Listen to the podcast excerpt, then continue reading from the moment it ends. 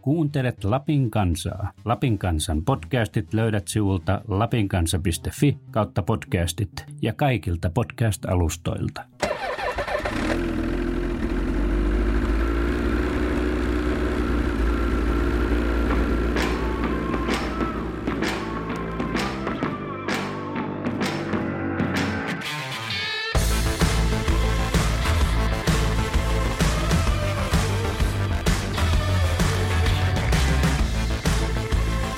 Moottorikelkkailua voidaan pitää jonkinlaisena jokamiehen moottoriurheiluna.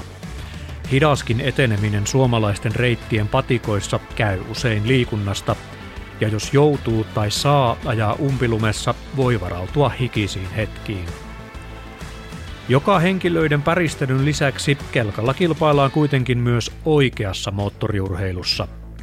Tunnetuin laji on ehkäpä snowcross ja lisäksi kelkoilla kisataan esimerkiksi endurossa ja kestävyyskisoissa.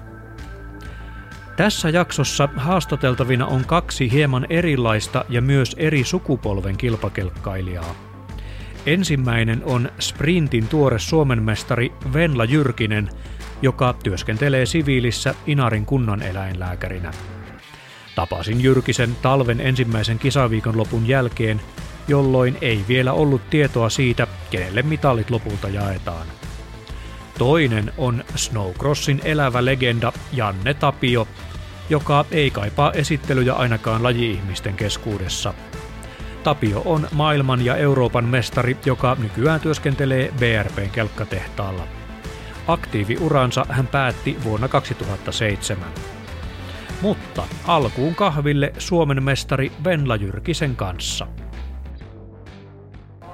Venla Jyrkinen, mistä sinun kelkkailuhistoria alkaa?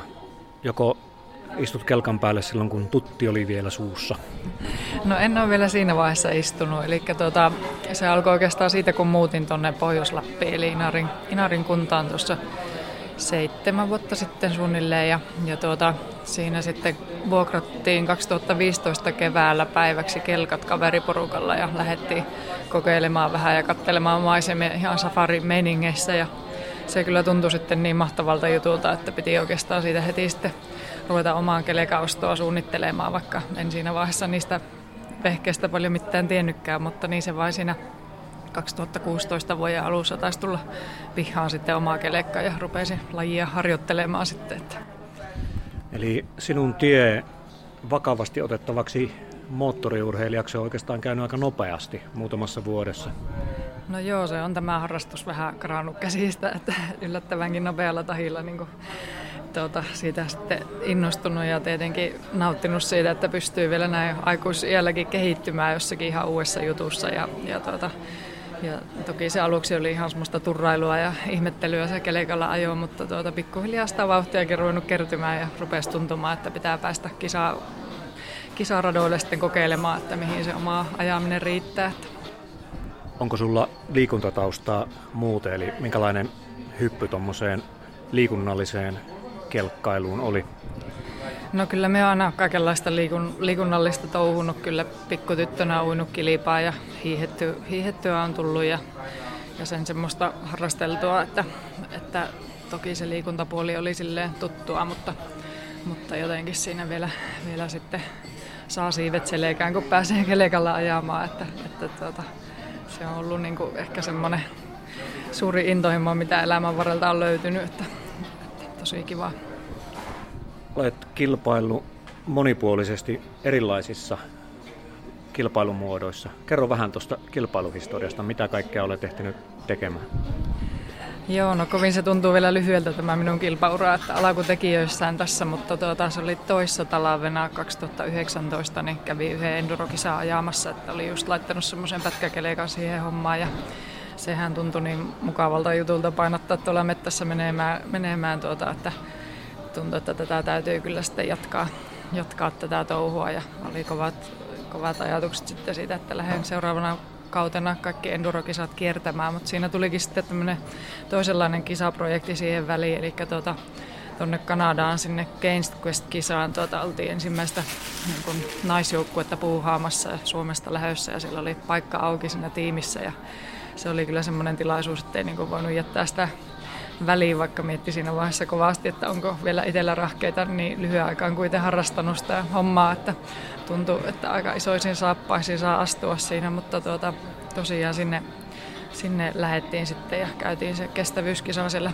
aja, ajamassa tai vähän se toki kesken jäi teknisten murheiden takia, mutta se oli se omanlaisensa tapaus. Ja tosiaan nyt tällä kaudella sitten, sitten tuota, noita sprinttejä ja enduroita on tarkoitus kiertää, kiertää, että yhdet sprinttikisat on nyt takana tässä vaiheessa ja, ja tuota, kautta jatketaan tässä nyt sitten. Kausi alkoi sprintissä aika hyvin, siellä voitit ne kaksi ensimmäistä kilpailua. No joo, se vauhti tuntui riittävää, että yllätti, yllätti kyllä ittenikin, että tuntuu äh, niin kuin äkkiseltä, että se sprintin ajaminen ei ole kyllä minun juttu, että niin äh, pitäisi olla heti räjähtävästi liikenteessä siinä ja, ja ajatus mukana hommasta tuntuu, että jäi kyllä jäi aivot sinne lähtöviivalle täysin, mutta, mutta tuota, mukavahan se on aina päästä ajamaan ja siinäpä se kokemus karttuu, kun saa startteja alle. Että. Onko snowcross-lajina kiinnostanut sulla vai kiinnostaako enemmän nuo vähän pitemmät radat? No joo, kyllä me luulen, että se, se mettässä ajaminen ja semmoinen, semmoinen on niin enemmän minun juttu tuo endurotyyppinen, mutta toki kaikki, mikä kelekkailuun liittyy, niin kiinnostaa ja on me tuota Ivalo, Ivalo radalla pikkupoikien kanssa reenattu siellä aina viikoittaa ajeltu ja, ja tuota, kävimme Oulut Soneessa kanssa yhden kerran ajamassa, mutta on se kyllä ihan oma maailmansa, että pitäisi tosissaan sitten perehtyä ja laittaa laitteet siihen hommaan sopivaksi, että ei sitä tiedä, jos joku päivä vielä, mutta keskitytään nyt näihin endurohommiin. Kuinka tärkeää tuo kilpaileminen nimenomaan sulle on? Voisitko ajalla kelkalla ihan huvin vuoksi ilman, että täytyy päästä viivalle toisten kanssa?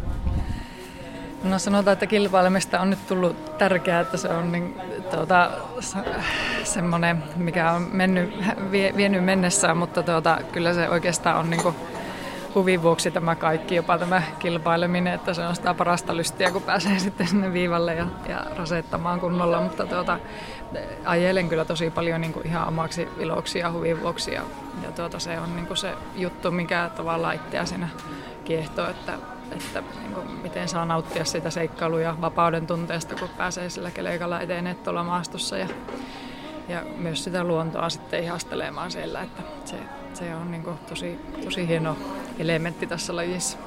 Tuleeko tuo kilpailuelementti mukaan siis ihan sitä kautta, että sulla on muutakin kilpaurheilijan tausta, olet uinut kilpaa ja jotenkin se tuntuu sitten luontevalta kisailla tässäkin lajissa?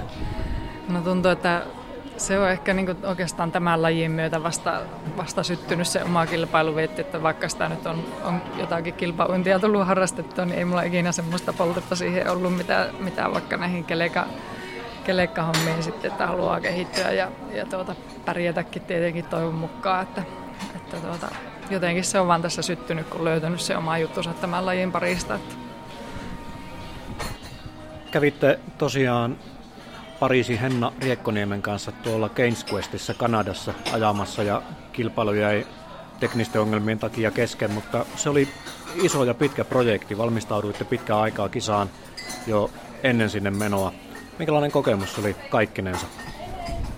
No sehän oli ihan, ihan mieletön kokemus ja tosiaan ei ole ihan hetken rykäsy semmoinen projekti, että kyllä sitä heti kun, heti kun siihen kisaan ilmoittauttiin ja päätettiin lähteä, niin ruvettiin sitten reenaamaan sillä silmällä ja tuota, otin sitten niin personal trainer Riikka Haata ja mulle suunnitteli ohjelmat, jonka mukaan on sitten fyysistä kuntoa ja kestävyyttä kehittänyt ja tuota, totta kai sitten siihen kisaan liittyy niin paljon muitakin taitoja, mitä pitää hallita, eli sitä kelekan korjausta sitten harjoiteltiin ja toki sitten talven tullessa kelekalla ajoa pitkiä lenkkejä ja myös sitten navigointia, kun siellä pitää suunnistaa paikasta toiseen, niin, niin, niin tuota, sitten sitä, sitä puolta kanssa. Kyllä siinä paljon oli tekemistä ja kyllä siihen oikeastaan sitten elämänsä sai omistaa sitten siksi ajaksi, kun siihen valmistauduttiin, että kaikki vapaa-aika siihen kyllä sitä kisaa silmällä pitää sitten vietettiinkin melkein. Miltä se itse kilpailu tuntui niin kauan kuin sitä kesti? Millainen fiilis siellä oli ajaa? No aivan mahtava fiilis, että, että tuota, etukäteen kun kävi niitä reenilenkkejä pitkiä vetämässä yli yö ajettiin ja mon, moni, monta sata kilometriä aina kerrallaan, niin kyllähän sinä miettii, että ei taida olla mukava reissu tulossa, että kyllähän se alkaa toki ropassa painamaan ne pitkät lenkit, mutta mutta yllättäen sitten siinä kisa-aikana niin ei sitä kyllä miettinyt ollenkaan, että, että siinä oli niin kuin päämäärä selvä ja maaliviivan mielessä ja, ja niin kuin hien, hienoja elämyksiä saada semmoisessa uudessa maastossa ajaa ja seikkailla ja nähdä uusia paikkoja. Ja, ja tosi mahtava siellä oli se meininki ja vastaanotto, että miten otettiin vaikka naisjoukkueet vastaan ja, ja toki suomalaiset ja nämä lynx, lynxkelekat kanssa vastaan, että tosi hienoa oli olla siellä niin kuin edustamassa tätä asiaa. Siellä oli mukana toinenkin naisjoukkue ja sitten monta kymmentä miesjoukkuetta. Tämä moottorikelkkailun maailma on vähän tuommoinen miehinen noin ylipäätänsä. Minkälaista se on ollut olla mukana naisena kilpailussa ja kelkkailussa yleensä? Joo, se tosiaan, enempihän se on tuommoinen ukkojen laji, mutta tuota, kylläpä sinne on mukaan, mukaan mahtunut, mahtunut näin naisenakin ja tuota, hyvä fiilis mulla on siitä jäänyt, että, että hyvin on otettu vastaan ja tosi paljon niin kuin, tuota, kuitenkin tuntuu, että nosteessa myös tuo naiskelkkailu, että hyvin paljon on löytänyt uusia ystäviä ja kavereita tämän harrastuksen tiimoilta myös sitten naisista, että se on, on kyllä niin avartanut elämää siltäkin kannalta, kannalta ja, ja, ei muuta kuin lisää vaan naisia harrastuksen pariin, että hieno juttu. Siellä on Inarissa ja siellä on muitakin naispuolisia kelkkailijoita. Ruukatteko ajaa yhdessä? No kyllä aina kun sattuu sopimaan, niin, niin, niin mielellään sitä lähtee naistenkin kanssa ajelee, ajelee ja tuota, tuota, toki siellä sitten enempi ehkä siellä suunnalla yleensäkin harrastetaan sitä freeride um, umpiseen ajoja, että tuohon reittihommiin ja kisatouhuihin ei niin kuin, niin sieltä suunnalta niinkään löydy kaveri, kavereita, mutta tuota, toivottavasti vaikka joku päivä löytyisikin. Että. Tykkäätkö itse siitä freeride-kelkkailusta? Kyllä me tykkää, että kaikki kelkkailussa tosiaan kiinnostaa, että se on sitten taas oma maailmansa siellä umpihangessa mennä ja pääsee vähän niin kuin siihen seikkailuelementtiin vielä enempi niin kuin sisälle sitten ja, ja urheilusta se käy sekin varsinkin sitten kun jumittaa sen kelekan johonkin ja rupeaa sitä kaivamaan, että, että tuota, kyllä se on, se on mukavaa myös. Questiin tosiaan valmistauduit ihan personal trainerin ohjeiden mukaisesti. Minkälaisia fyysisiä ominaisuuksia kilpakelkkailu noin ylipäänsä vaatii ja mitä se kehittää? Mitkä lihakset ovat kipeimpinä? No joo, se on hyvinkin monipuolinen laji itse asiassa, että vaikka äkkiseltään kuvittelista, siinähän vaan kelekan päällä istuskellaan ja kaasupeukkua käytetään, mutta, mutta tuota, sitten kun mennään lujempaan, niin se vaatii kyllä koko kroppaa se kelekan ohjaaminen, että siinä siirretään painoa puolelta toiselle ja roikutaan kelekan kyytissä ja, ja tuota, että kyllä siinä niin kuin, no, jalat on kovilla ja hartiat, kädet, mutta sitten myös niin keskivartalo, lihakset ja semmoinen niin koko, koko ropan hallinta ja koordinaatio, että se on minun mielestä tosi, tosi monipuolinen ja raskaskin fyysinen laji, että tuota, justiinsa kun pistin, pistin tuota sykemittarin tuolla sprinttiradalla käyntiin, niin tuota siellä oli, oli kyllä maksimisykkeillä menty koko suorituksen ajaa, että kyllä se ihan totista urheilua on. Sie liikut luonnossa tosiaan muutenkin kuin moottorikelkalla. Minkälainen osa se luontoympäristössä oleminen on sinulle, jos ajattelet sitä kelkkailuharrastusta? Kuinka tärkeää se ympäristö on itse ajamisen lisäksi? No kyllä se on niin kuin, tosi tärkeä oikeastaan se ydinjuttu siinä melkeinpä, että siitä se itsellä lähti liikenteeseen se innostus siihen, että miten pääsee näkemään Kelekan selässä sitä luontoa ja Lapin maisemia ja, ja tuota, liikkua sitten siellä. Että tokihan niin kuin, vaikka hiihtäminenkin on mukavaa, mutta että se siinä saman päivän kuluessa kerkeä nähdä niin paljon kuin Kelekan selästä ja ja että se on niin se yksi elementti, mikä siinä tosiaan niin kiehtoo. Ja tosiaan nuo omat kiinnostuksen kohteet sitten tuossa kelkkailun saralla, niin tykkää just siinä mettässä ajamisesta. Ja, ja että vaikka se nyt on mukavaa se rossiradankin kiertäminen, mutta kyllä se on vielä, niin kuin, vielä mahtavampaa sitten tuolla luonnon, luonnon elämässä. Mainitsit, että kelkkailuun liittyy sulla jonkunlainen vapauden tunne. Osaatko sitä kuvailla tarkemmin? No joo, se on kyllä se, mikä on viehättänyt alusta alkaa, että se jotenkin tuntuu, että aina kun kelekan selkää hyppää, niin pääsee semmoiselle seikkailulle ja, ja semmoinen vapauden huumarinnassa sitten saapi tuota, puotella, että vähän semmoista lapsen omasta riemua siinä on, kun, kun tuota viilettää tulla menemään, että se on hieno. Niin onko se, tuleeko se fiilis ihan vaan siitä liikkumisesta ja siitä tietysti, että se on jossakin määrin vauhdikasta kai myös?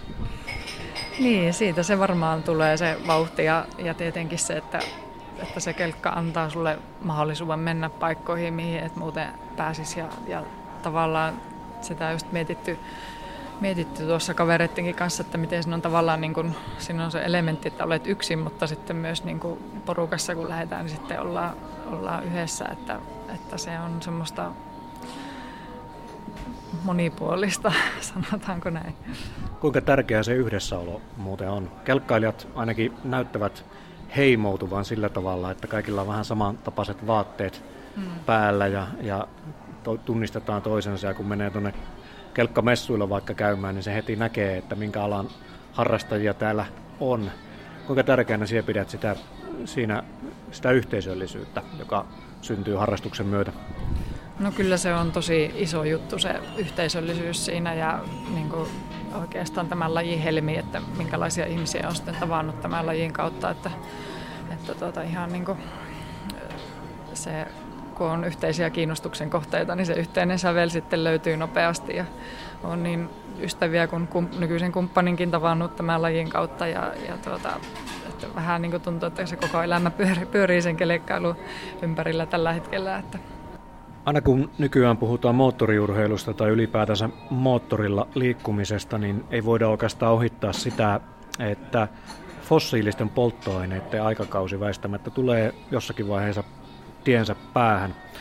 Ja varmaan nykyisin aika monet moottorilla liikkujat tiedostavat sen ja miettivät sitä, että se oma liikkuminen vauhdittaa ilmastonmuutosta ja esimerkiksi kelkkailun tapauksessa vaarantaa se itse kelkkailun, jos talvet muuttuvat epävarmemmiksi. Kuinka paljon sinä olet tätä asiaa pohtinut ja miltä se sinun mielessä näyttää?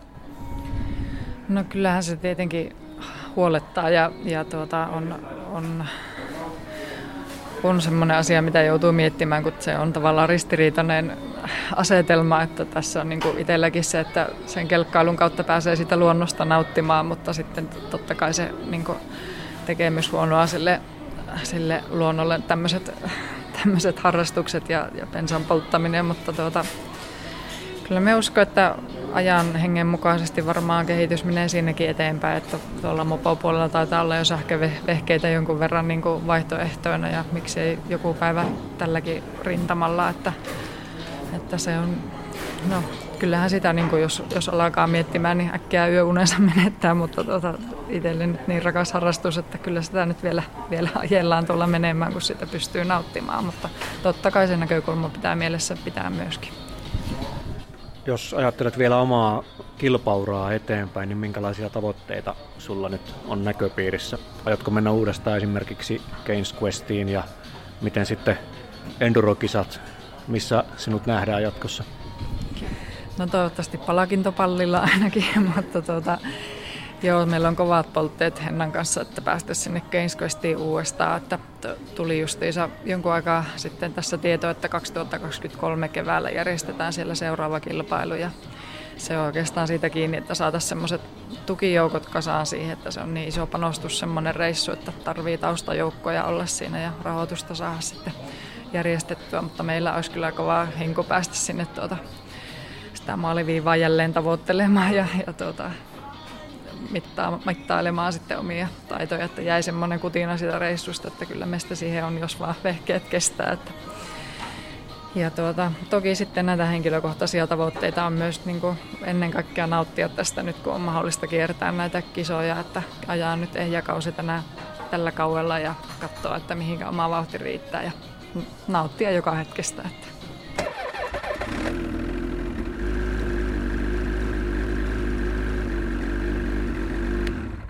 Venla Jyrkisen kilpaura alkoi siis vasta aikuisiällä.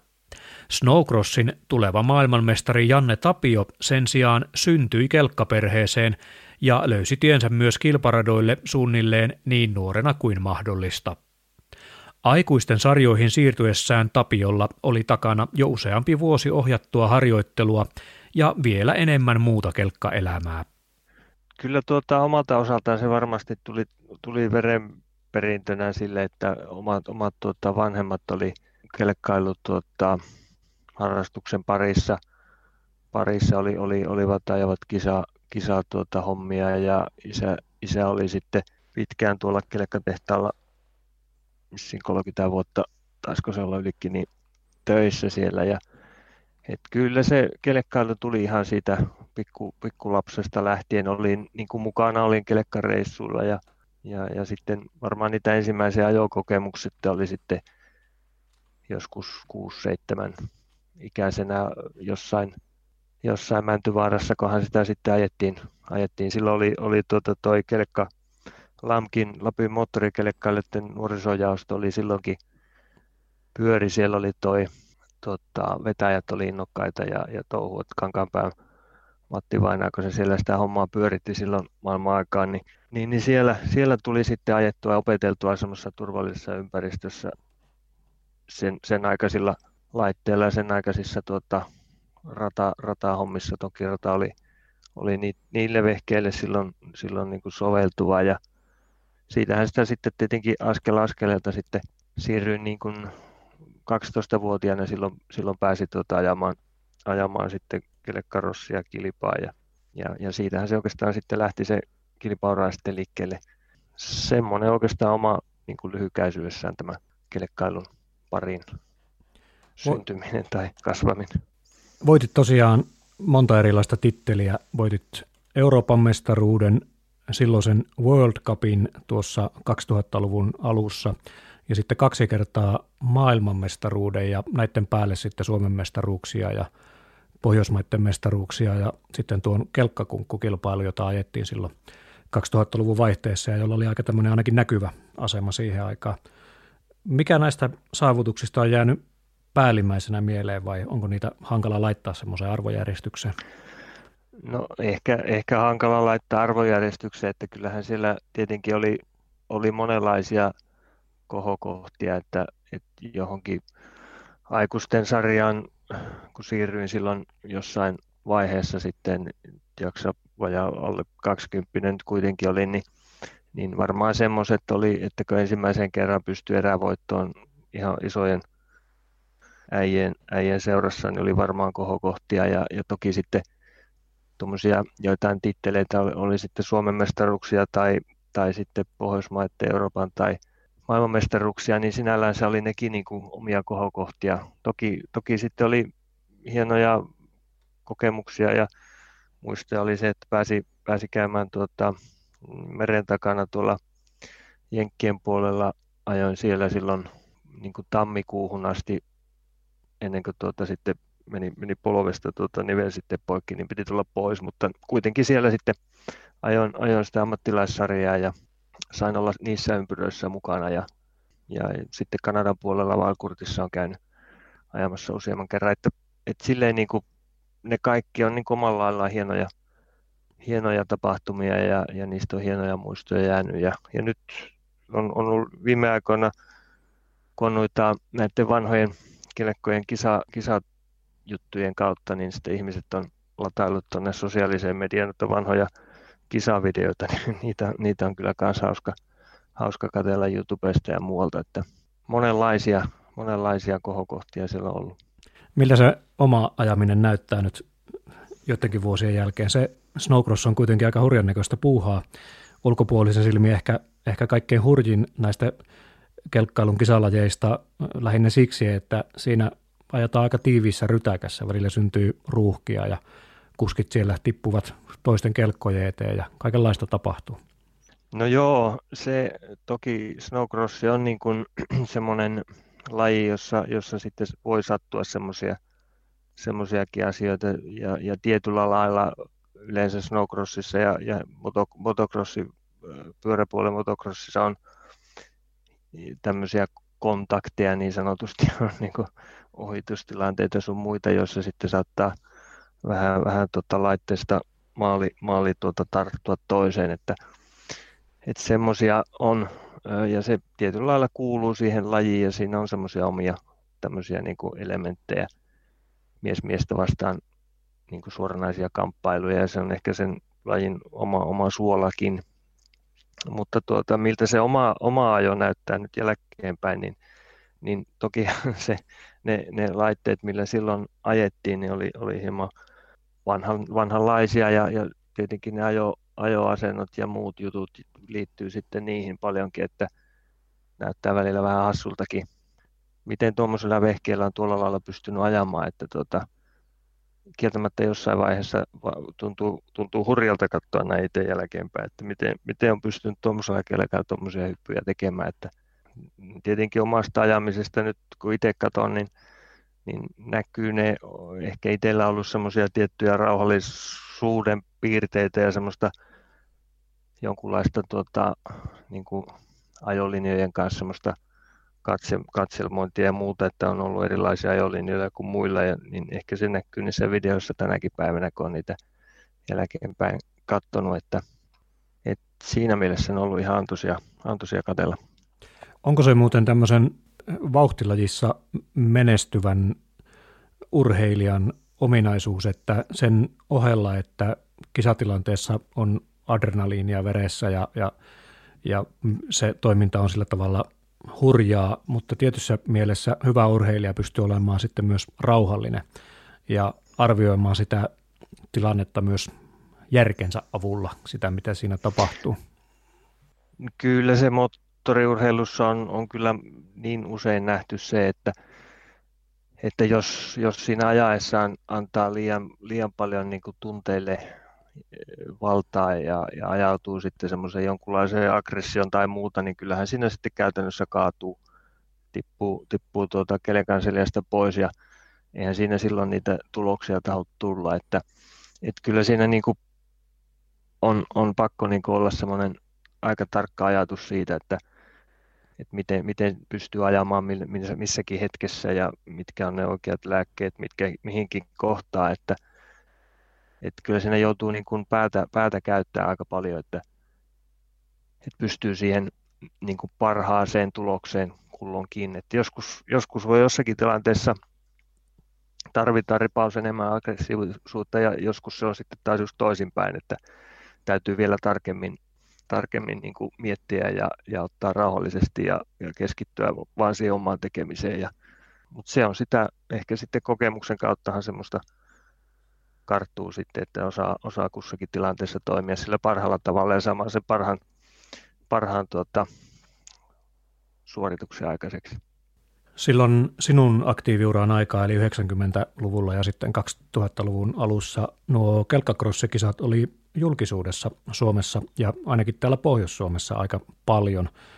Sinä ja sitten esimerkiksi Tomi Ahmasalo olitte alueellisesti vähintäänkin hyvinkin tunnettuja urheilijoita ja aika isosti lehdissä yleensä kisoista raportoitiin.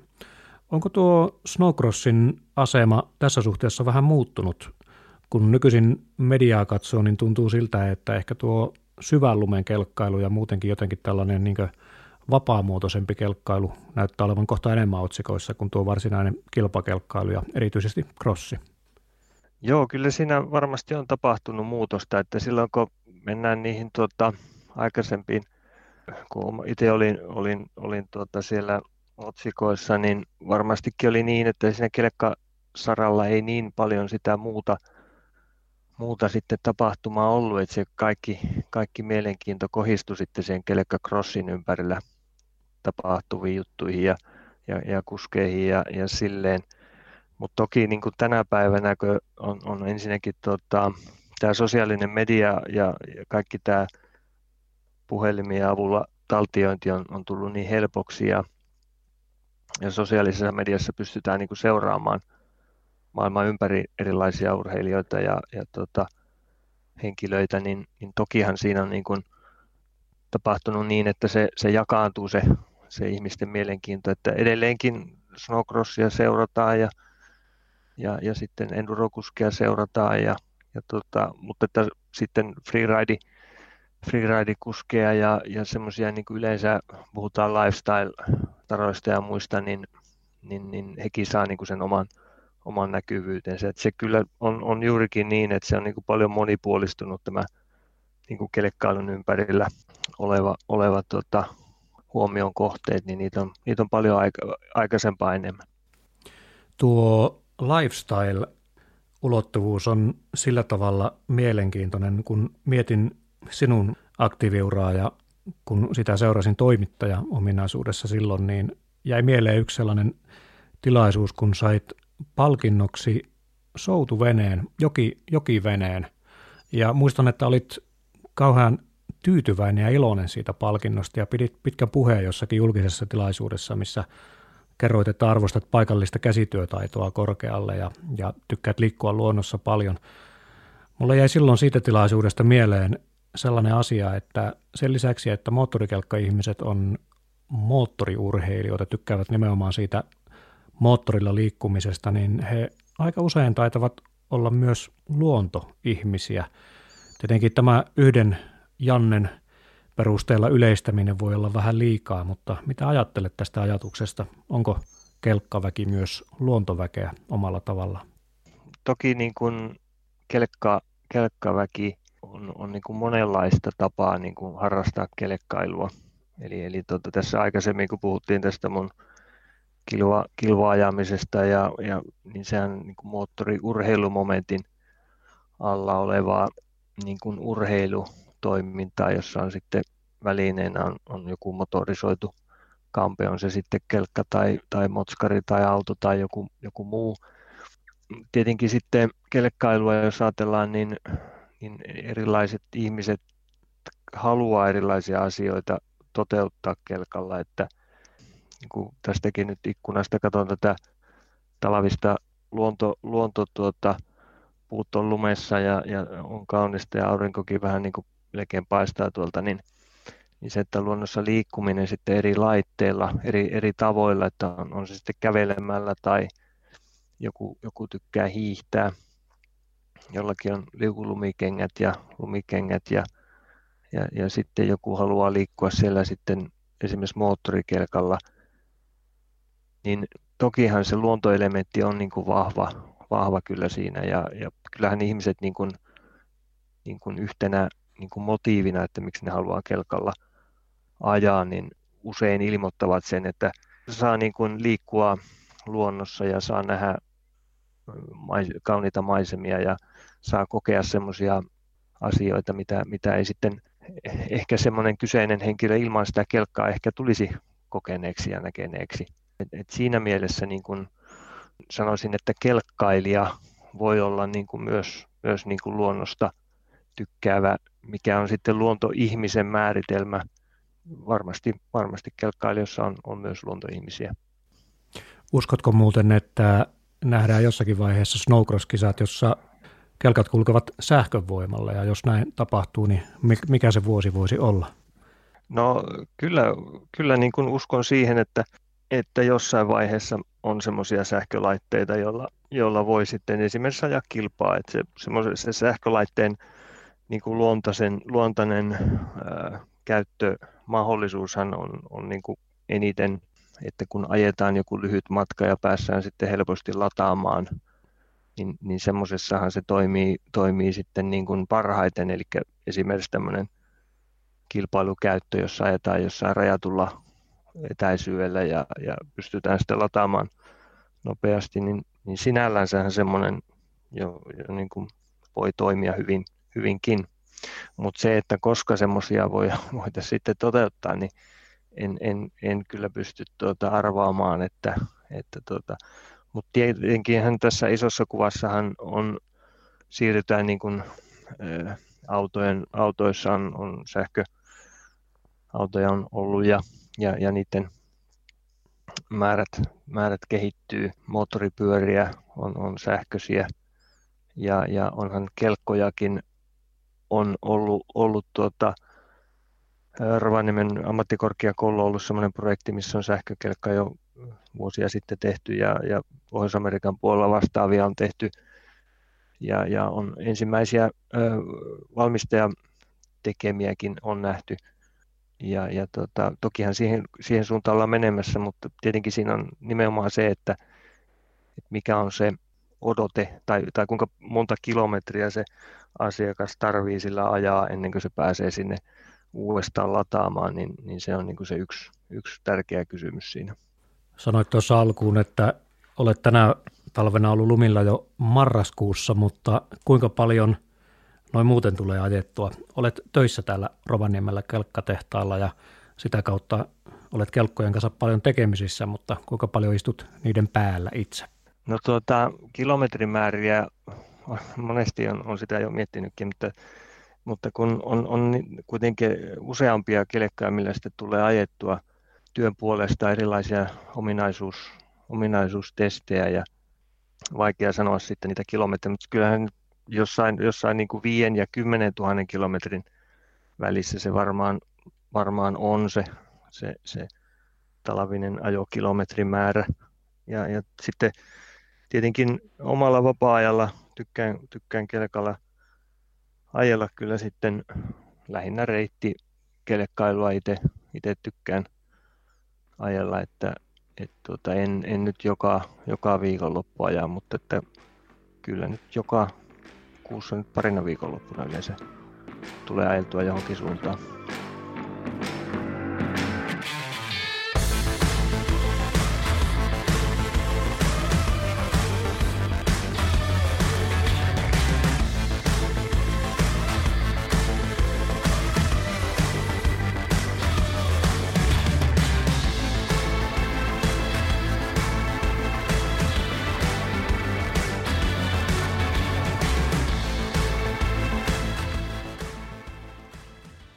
Lapin kansa on osa Kaleva Mediaa.